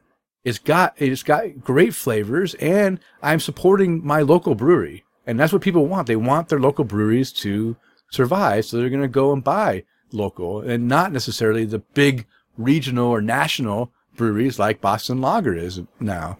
Um, so, but yeah, I think I think they were seeing the the writing on the wall that something needed to change to keep keep both these breweries going and not struggle like so many of these you know same range breweries are doing. And they know that consolidation is the key to keeping this strong. I would not be surprised to see that boston beer picks up other breweries. They do this one first dogfish head. They mm-hmm. get it rolled out. They start they figure out how it works. And guess what? They're going to start acquiring other like size breweries that can help diversify their portfolio of beers and help them survive during this time where there's so much beer out there. I think that's what's going to happen for sure. Um, so as I mentioned, Boston Beer, they now have access to that craft variety. Um, and they also have their cult following. So they can keep selling their Boston lager to people that like it, but, but now they're going to be able to add Dogfish Heads beer and gain all Dogfish Heads, you know, fans that are out there. And guess what? I would not be surprised if now we see sampler packs that have Dogfish Head, Boston beer combos, and you'll get some 60 minute IPAs and some sours and some Boston lagers in there. And now you're getting, you know, you're kind of reinvigorating Boston lager that people don't necessarily go out and buy it. They may have it in a sampler pack and now they, they realize, oh, this isn't too bad and, and pick up, you know, some when they see it. I mean, maybe who knows? Who knows what their plans are? But, but, uh, but this whole Beyond Beer thing they're doing, I didn't realize that Boston Lager they have they own Angry Orchard cider, they own mm-hmm. Twisted Tea, Truly Hard Seltzer, and a number of other, uh, you know, non or alcoholic beverages that I had never heard of. Um, I didn't realize they had gone that deep into the other Beyond Beer type uh, mentality of, of you know, providing other stuff. So um, that was new to me. I didn't realize that. So so yeah. So this is also a win for for Sam Adams and, and Boston Lager uh, by adding this other uh, brewery with the the variety. Another big win for Dogfish Head. They're they've been trying to expand and get their beers out. We just got Dogfish Head in Boise just a few months ago. Getting distribution is tough. Well, guess what? Dogfish Head now has the national distribution logistics from Boston Beer. Now they can just load their beers in and get them out in their their distribution network, and now they can get their beer out into more market, just flood it with with their beer. Now everyone can have a 120 minute IPA. Everyone can have it. I can have it, and now maybe we can, you know, other drink the Kool Aid, people. Yeah, yeah, drink the Kool Aid. so uh, yeah, I think the Dogfish Head they currently distribute to like 40 or 40, 40 states, I think. Uh, and I mentioned that they are on track to brewing 30,000 barrels this year. That's just from their own brewing facility. Now you go ahead and add some extra capacity from some of the Sam Adams breweries, and now you're going to pop those Dogfish Heads up into the half million barrels or more uh, per year, and, and they'll be able to distribute that out to a lot of people. Um, and as I also mentioned that, uh, you know, that uh, Sam Calagione, um, he's not dumb. You know, he loves what he does. I, you know, I, he may stick it out and keep, you know, giving ideas to brew stuff, you know, for the next, you know, year or so. But he, he like I said, he and he and Jim Koch both know that regional breweries at his size are struggling to survive and they have to look at other means to stay relevant and to be able to, you know, to keep brewing and keep doing what they love. They don't want to see their brewery all of a sudden start to decline and then they become a brewery that, that's been around, you know, like for Bridgeport or now, obviously Dogfish Head is bigger than Bridgeport, but, you know, breweries that were doing well at one time, but they didn't you know, they didn't uh, fare well in the changing market. And now they're out of business, and you just don't want, you know, Victory is struggling. We're, ha- uh, we're, uh, oh shoot, Weirbacher, Weirbacher, Weyerbacher, Weyerbacher, right? Weyerbacher. Weyerbacher, right? They're on the brink of bankruptcy. They're doing contract brewing for other breweries. I mean, they're they were a big brewery now on the verge of of not even existing anymore. And same with Victory, right? I don't want to see Victory go. I like Victory beer. I enjoy drinking their stuff out here. They, you know, I've been drinking their beers for years, and I don't want to see them struggle and and uh, and go out of business because they're at that same that same point, you know, where it's it's it's tough. I think Sam knew that, and he was looking for a way to, you know, get I won't say get out, but get his part while the getting was good. So it worked out for him for sure. Okay, anything you want to mention, Chris? I I just ramble on and on. I mean, I already threw my comments in there. Now everybody can try 100 minute IPA. Okay, try that hundred minute. So it's the, it's the greatest Yeah, ever. That's, that's part of their high end, their high end uh, Yeah. price points. I'm I'm curious about that whole high high end price points. What what what do they mean by high end price points? I mean, I, I don't. I mean, they have Utopias, and now they're going to have 120 minute IPA and worldwide stout and, and these big beers that are that literally aren't really beers. They're almost like like liquor because they're 27 percent, um, 18 percent, 20 some percent. Uh, I mean, I mean, I, I know Dogfish Head puts out a couple. Um, they had, uh, man, what was that beer called? It was, mm, it was a blend. I know there was an IPA blend in there, aged in oak or something like that. Um, that I really liked, or like the, uh, oh, the San Pablo, the the brown Uh, IPA. uh yeah, the, um, man, I can't think of what any of their beers are called right now. That's okay. You you've been Um, drinking a little bit. Santa, yeah, Santo Paulo Marone. Santo Paulo, that's it. Yeah, Santo Paulo. Yeah, that's the one I was thinking of. Um, Yeah, that was good. I like that one. Although it comes across boozy, though, right? Oh no, the uh, the Burton Baton. Uh, so where they they blend together um, an English style old ale and imperial IPA. An old ale and an imperial IPA. Yeah, and that one I really like. Mm, Um, and, that, and that that comes in at about ten percent. Okay. Yeah, But that they, sounds uh, about ten percent because you know old ale can be big, Yeah, and uh, imperial IPA is definitely big. and then they had another one called uh, Raison d'être, uh, something like that.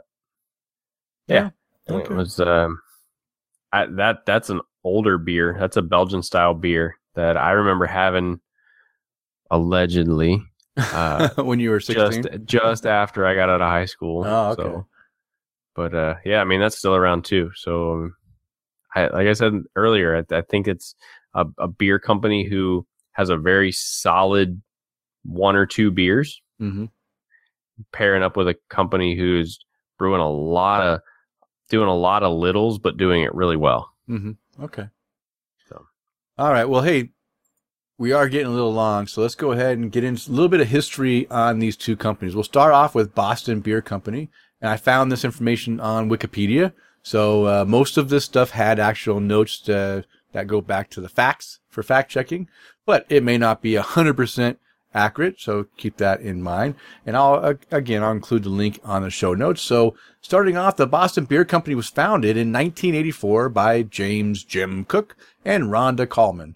The initial beer offering was Sam, Samuel Adams Boston Lager, which was a 4.8% ABV. It's either an amber or a Vienna lager style. Koch is the sixth generation firstborn son to follow his family's brewing footsteps, brewed his first batch of beer in his kitchen using the original family recipe for Louis Koch Lager. While serving in his role as a manufacturing consultant at Boston Consulting Group, which is known as BCG, Koch developed a business plan for a locally focused beer company. He invested $100,000 of his own money and raised additional funds from investors, family members, and friends, including some former classmates and BCG colleagues.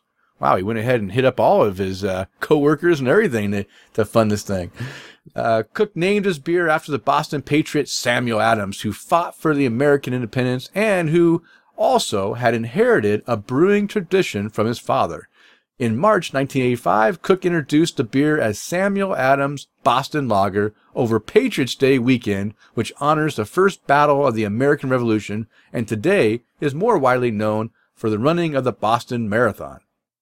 Six weeks later, Samuel Adams was voted best beer in America at the Great American Beer Festival, which uh, only 93 national regional beers competed that year. 93 beers. It was the best of 93. So, yeah, good for Hmm. them. Good for him. Oh, that's, that's a light category when only 93 beers participate, huh? That was for the whole festival. Oh, geez. Not even just one category. That was the whole. That was the best beer in America. I mean, I think uh, the hazy IPA had 146 this yeah. past Oh year. yeah, yeah, yeah. It's grown. It's grown crazy since Something then. But ridiculous. But keep in mind that was back in in 1985. So oh yeah. um, th- there wasn't a lot of craft beer for sure. No. Well, initially, Koch rented excess capacity and brewed the beer at the at the Pittsburgh Brewing Company, best known for their Iron City brand beer. That's a tasty treat if you ever get a hold of that. I had I've had Iron City. Uh, no, not something you should be bragging no, no, no. Dan. I've had yeah. Uh, as sales increased, Koch developed other contract arrangements at various brewing facilities with excess capacity, ranging from Stroh breweries, Mhm. Portland's original Blitz Weinhard Brewery, Yep, I remember that one. uh, which uh, shut their doors in 1999. Yeah. Cincinnati's Hudepohl Schoenling Brewery, eventually purchased by the Boston Beer Company in early 1997, and industry giant SABMiller. The Boston Beer Company also had a small R&D brewery located in Boston, Massachusetts, where public tours and beer tastings are offered. The brewery occupies part of the premises of the old Haffenreffer Brewery. That's just fun to say. yeah. In 1997, Jim Koch returned to his hometown of Cincinnati to purchase the Hudepohl Schoenling, Schoen, Schoenling Brewery. yeah, I'm good. Where his father apprenticed in the 1940s. This was also an important step the company took to reduce reliance on contract brewing. Yeah. Boston Beer launched Hardcore Cider in 1997 and Twisted Tea brand in 2000. In 2007, the Boston Beer Company purchased the former F&M Schaefer Brewing Company brewery in Brain, Breinigsville, Pennsylvania in the Lehigh Valley. The brewery had the brewery had owned uh, Diageo North America Incorporated and used for the production of Smirnoff ice malt beverages Yeah, I remember that. since 2001. Give me some Jolly Ranchers and a Smirnoff Ice. Uh, by 2012, Samuel Adams was producing two thirds of all its beer in the Breinigsville facility, and it has increased brewing capacity there. In 2012, Boston Beer Company launched Angry Orchard, hard cider company based in Cincinnati, Ohio. Yeah. So, uh, yeah, I, I mean, they've been brewing other stuff besides beer for a long time, and I had no idea. I didn't. I didn't know that. they. I mean, I knew they owned Angry. I almost said Angry Chair. Angry. I knew they owned a, uh, Angry Orchard, but I, I swear Angry Orchard's been around a lot longer than 2012. No, no, Guess not. yeah, yeah. We learned something. I thought so too, but I think it did come out around that time frame. I think this hardcore cider was the one you're th- probably might be thinking of. Oh yeah, yeah. because Well, that one a, has been around for a long time. just get your Angry Orchard with a shot of Fireball in it. It's delicious. All right, so that was the Boston Beer Company's history. Now, uh, a little more interesting, I think, uh, history is Dogfish Head's brewing history because they, you know, they they didn't they started off uh, in, in meager way in meager means and Mhm. and ended up you know making themselves into a pretty substantial uh, juggernaut of a brewery. So Dogfish Head Brewery is a brewing company based in Milton, Delaware, founded by Sam Calagione. It opened in 1995, produces about 262,000 barrels of beer annually. Dogfish Head has been rapidly growing. Uh, it's been rapidly growing brewery. It grew nearly 400% between 2002 or 3 and 2006. So in three years, it grew almost 400%. That's that's pretty fast. That's fast growth. Now again, in that time frame, keep in mind that was when you know craft beer was just starting to kind of come out into the main I won't say mainstream, but it was just it wasn't it was started to bra- branch out of you know states, right? They started going and and doing uh, more distribution outside of the home state, and that's when you know people started getting a variety of craft beer was in that time. So of course, that growth is going to be because people were searching out and looking for uh, these new beers. So uh, interesting. The brewery was featured prominent prominently in the documentary Beer Wars and was the subject of the Discovery Channel series Brewmasters, which premiered in 2010. The brewery takes its name from from Dogfish Head, Maine, where Calagione spent summers as a child. Sam Calagione started brewing in his dorm at Muhlenberg College in Allentown, Pennsylvania, where he created his first beer out of overripe cherries in a homemade still with his roommates, Ken Mario, Mar- Marino and Joe Lo Truglio. Dogfish Head has brew houses in Rehoboth, Lewes, and Milton, Delaware. The first successful beer that Dogfish had produced was Midas Touch, which was brewed with honey, white muscat, grapes, and saffron. You know, I, I, I always go and I see the ingredients and I think, what the heck? These aren't beer ingredients, right? Who brews their first beer with overripe cherries? That's almost like they're brewing a wine, right? I mean, and then, then using muscat grapes and saffron and honey, uh, almost like you're doing a wine, a honey wine or something. And it's not really, I mean, these are weird, weird beers for sure. He, he, he likes the weird ingredients. he does like some weird stuff, yeah, yeah. but uh, you know, every once in a while those hit pretty good. Ah, I guess, I guess. Uh, Okay. Although it started by only selling beer in the states of Delaware, in the state of Delaware, Dogfish Head became one of the most profitable microbreweries in the United States. As of 2017, it distributed in 38 states. I think now it's 40, 44 states, something like that. Calagione sources ingredients from around the world. Dogfish Head has become one of the most watched and well respected breweries in the country, thanks in large to part of Calagione's unconventional brewing methods. These ingredients made it possible for his company to grow. The company used to be the smallest microbrewery in the United States, with Calagione starting with three very small kegs with propane burners beneath them. Dogfish Head's brewery in Rehoboth, Delaware, originally produced only 10 gallons of beer per day when it opened in June of 1995. Dogfish, Dogfish Head has become one of America's largest and most well-known breweries, producing more than 100 gallons of beer per day. So uh, they were producing 10 gallons of beer per day. That's, I mean, that's your, I mean, that's like two home homebrew That's two, batches. yeah, two two small little kegs. Yeah. Yeah. I mean, that's nothing. And I mean, how do you open, how do you open a brewery, uh, producing 10 gallons per day? I mean, you can, I would think that, that a tap room could go through 10 gallons pretty fast. Yeah, I'm sure it doesn't take long. Yeah, so he would open only maybe only open for a couple hours a day, and that was able to to keep keep things stocked. That could Yeah. be it. All right. So Dogfish Head tends to produce experimental or extreme beers such as the tongue-in-cheek tongue-in-cheek liquor de malt, a bottle conditioned malt liquor which typically comes in a Dogfish Head brown paper bag. Uh, classy. Uh, Dogfish Head produ- uh, Dogfish Head products often use non-standard ingredients such as green raisins in raison d'etre ale. Um, some beer, some beers, including the Worldwide Stout, 120 minute India Pale Ale. That's what's up. And the raspberry flavored Strong Ale Fort, which I've had that one too, and that one's a really good beer. Hmm. Um, they're uh, highly alcoholic, reaching 18 to 20 percent alcohol by volume. One of Dogfish Head's more notable odd beers was a green beer called Verdi Verdi Good produced in 2005 and sold only on draft. The beer was not colored green artificially, rather, the green color was derived from brewing a Dortmunder style beer that contained spirulina or blue green algae. Mm. Pangea, first released in 2003, is a Belgian style strong pale ale made with ingredients from every continent on Earth, including crystallized ginger from Australia, water from Antarctica.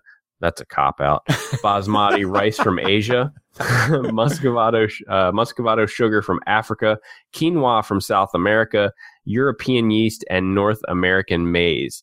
The name Pangea refers to the eponymous supercontinent, which existed about 250 million years ago. Hmm.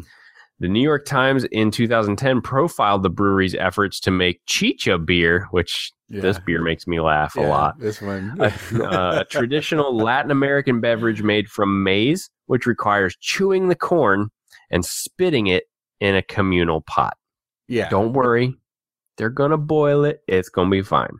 Yeah, I still don't want chewed spit beer. I don't. I mean, come on. I, again, this is the kind of weird stuff that he likes to brew up, and I mean, some of it might be good, but I, you know what? Most of this stuff that he brews is not good. I don't. It's just. It's. I've had some of these weird beers, and with all these weird spices and and things in it, and it's. It, I don't know. I just. I don't know what the big draw is. It's just uh, weird, just weird beer.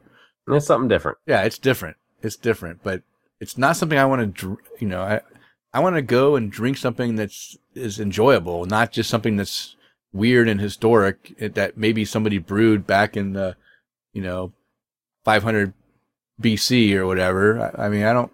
I, I'm okay with drinking traditional pale ales, Scotch ales. By the way, which I'm done with now. Finally finished this 32 ounce can.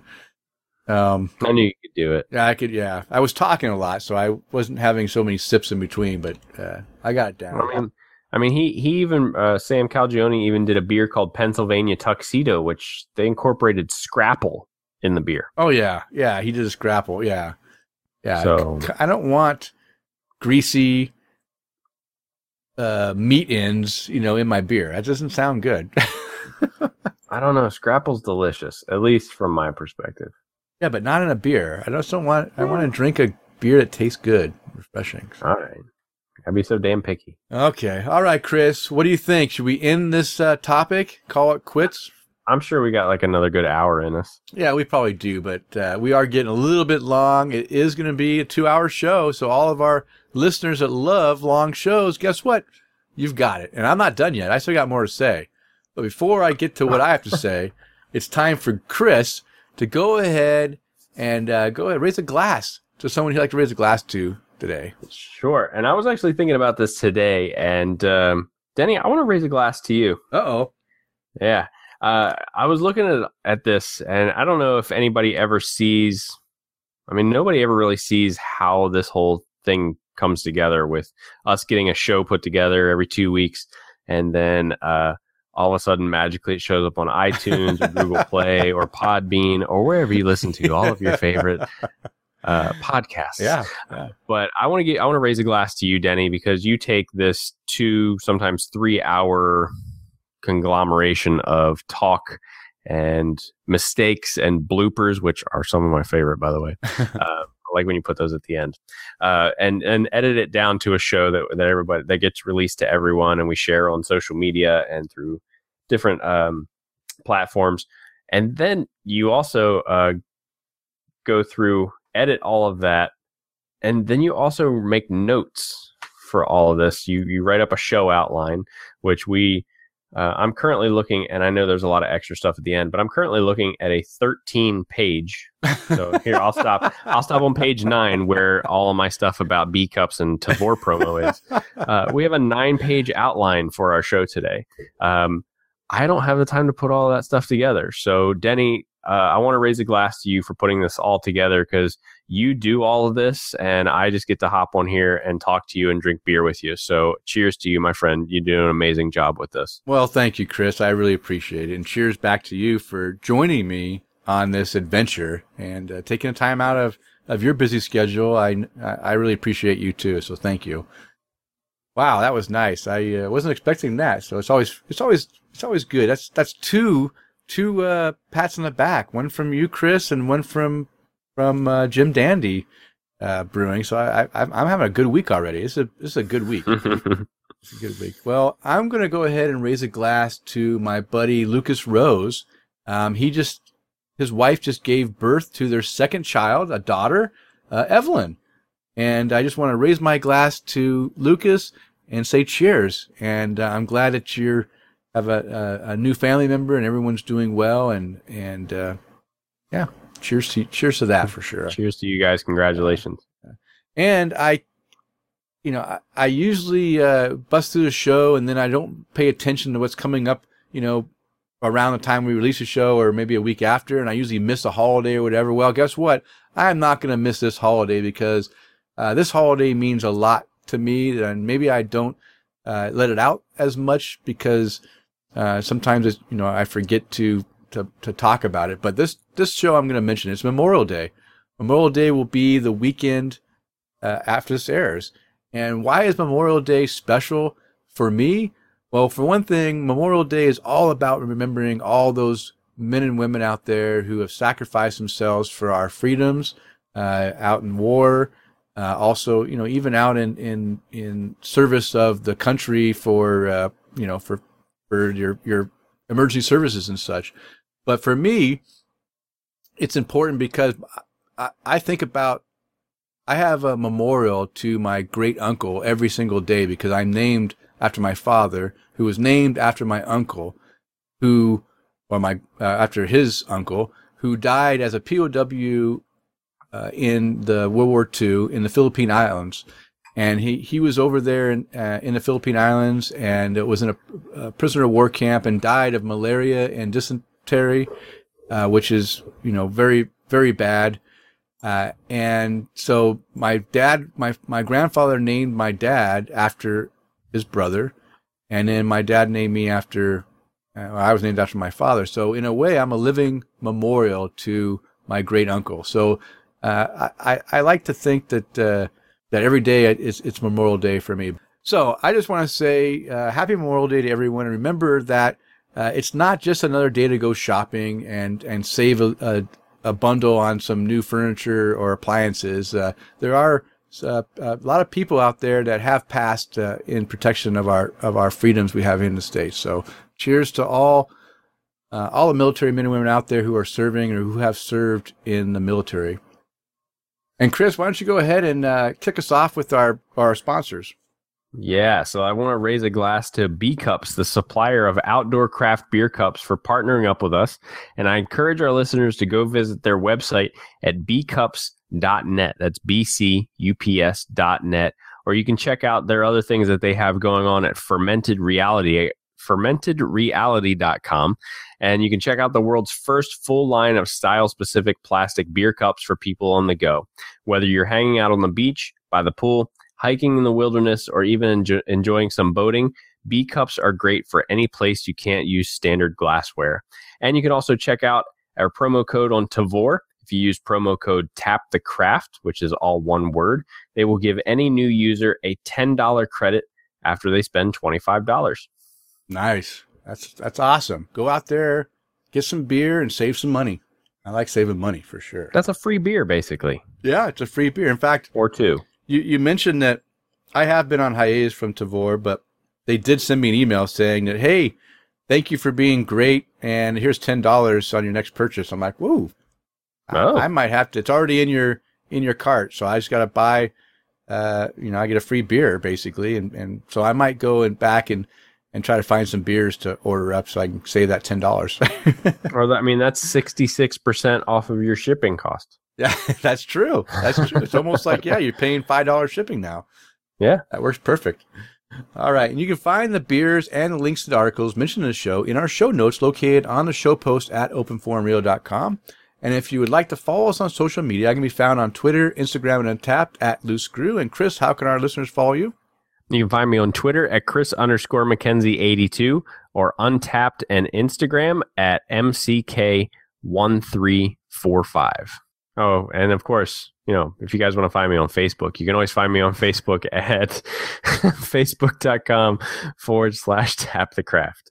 All right. You know what? That is a sign that it's time to bring the show to a close. I think Chris and I have, are both uh, uh, getting worn out, uh, drinking a little bit of beer, and we need to uh, go ahead and close down for the night. But we want to thank you for downloading and listening to the show. We ask you to go and please tell a friend about our show. And of course, if you want to hear what we have to say each at time an episode is released, go and subscribe on iTunes, Stitcher Radio, TuneIn, or Google Play, or however you listen to your podcast. And as a reminder, we release a new show every two weeks. Now go out there and spread the good word of craft beer. Cheers.